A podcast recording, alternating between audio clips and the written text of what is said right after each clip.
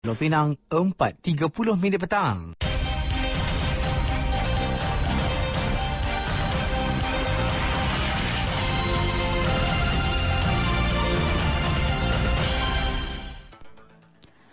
Warta Mutiara bersama saya Zatul Iqmah Muhammad Noor. Assalamualaikum dan salam Malaysia Madani.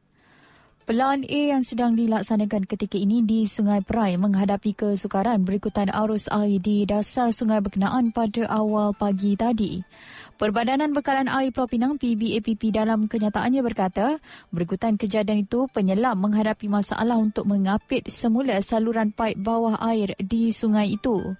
Sementara itu, PBAPP berkata pelan B iaitu pengalihan saluran paip yang melibatkan penyambungan dua saluran paip 600 mm dan pemotongan sambungan 1350 mm paip di bawah air sedang dilaksanakan.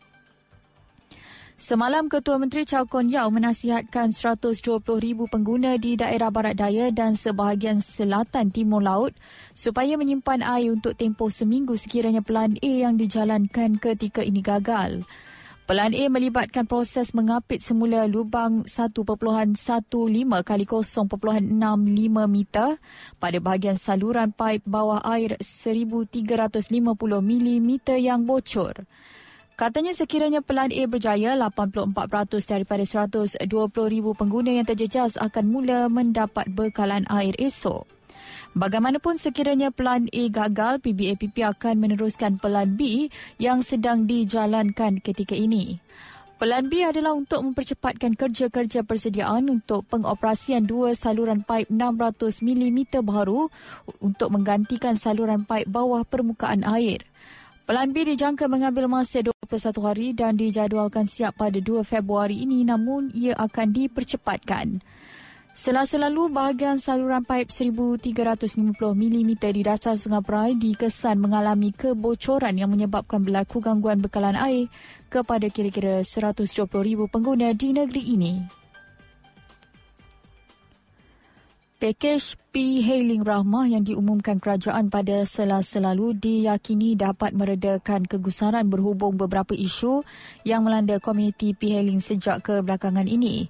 Ketua Aktivis Gabungan E-Hailing Malaysia, Jos Rizal berkata, isu kadar bayaran yang semakin berkurangan bagi penghantar makanan di sebuah syarikat swasta menyebabkan sebahagian penghantar makanan tidak berpuas hati. Justru beliau berkata pihaknya menyambut baik inisiatif tersebut kerana ia secara tidak langsung dapat meringankan sedikit beban pekerja dalam sektor ekonomi gig itu memandangkan perkhidmatan dalam talian dan capaian internet adalah satu keperluan bagi mereka.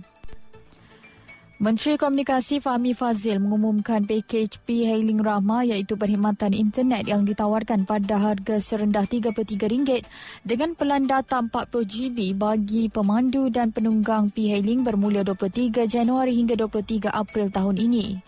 Pada masa sama, Jos Rizal berkata, Pihaknya berharap inisiatif sedemikian dapat diperluas agar nasib pekerja P-Hailing terus terjamin sekaligus dapat memperkasakan lagi sektor ekonomi JIK dalam negara. Berkongsi pandangan sama, Timbalan Presiden Persatuan Pemandu Grab Malaysia, Muhammad Azril Ahmad berkata pihaknya mencadangkan kerajaan supaya memperluaskan menu rahmah kepada penggiat industri tersebut. Beliau berpendapat menu rahmah berpotensi memberi keuntungan lebih besar kepada peniaga selepas ia disasarkan kepada kumpulan tertentu khususnya P-Hailing. Berita Sukan Ketua Jurulatih Kebangsaan Kim Pan Gon mendedahkan tekanan besar yang dihadapinya dalam membimbing skuad Harimau Malaya sejak mengambil alih tugas pada Januari 2022. Walaupun menghadapi cabaran, bekas pengarah pasukan Persatuan Bola Sepak Korea KFA menzahirkan keyakinan terhadap keupayaannya untuk memimpin pasukan dan menyumbang kepada pertumbuhan bola sepak Malaysia. Merungkai pencapaiannya semasa kepimpinannya, warga Korea Selatan berusia 54 tahun itu percaya bahawa usahanya telah menunjukkan dedikasi dalam membentuk masa depan yang cerah untuk pasukannya. Pangon mengulas kepada soalan sama ada beliau merasakan akan mendapat sokongan daripada Persatuan Bola Sepak Malaysia FAM untuk terus menerajui pasukan kebangsaan walaupun prestasi hambar dalam kempen Piala Asia kali ini. Beliau menegaskan keazamannya untuk mengatasi cabaran menyalahkan keperluan mengekalkan pemikiran yang positif dan menghapuskan sebarang negatif atau ketakutan yang berkaitan dengan peranan itu. Malaysia akan mentang juara dua kali Korea Selatan di Stadium Al Junub petang ini dalam misi mengutip sekurang-kurangnya satu mata selepas tewas dua perlawanan sebelum ini 0-4 di tangan Jordan dan 0-1 menentang Bahrain. Dua kekalahan itu menafikan peluang Malaysia mencipta sejarah dengan layak ke pusingan 16 buat kali pertama yang menjadi matlamat peribadi Pangon. Sebelum Piala Asia, Harimau Malaya di bawah kendalian Pangon mencatatkan 18 kemenangan, 4 seri dan 5 kekalahan daripada keseluruhan 27 perlawanan dalam semua pertandingan. Malaysia juga berada di landasan tepat untuk layak buat pertama kali kepus- kepusingan ketiga kelayakan Piala Dunia yang menyaksikan mereka kini mendahului saingan kumpulan D dengan enam mata selepas menewaskan Kyrgyzstan 4-3 dan Taiwan 1-0 November lalu.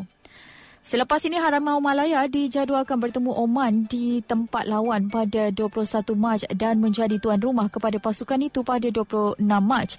Diikuti Kyrgyzstan di tempat lawan pada 6 Jun sebelum menjadi tuan rumah kepada Taiwan pada 11 Jun. Dari sungai hingga ke segara, Palestin pasti merdeka. Sekian Warta Mutiara, berita disunting oleh Pil Gabriel.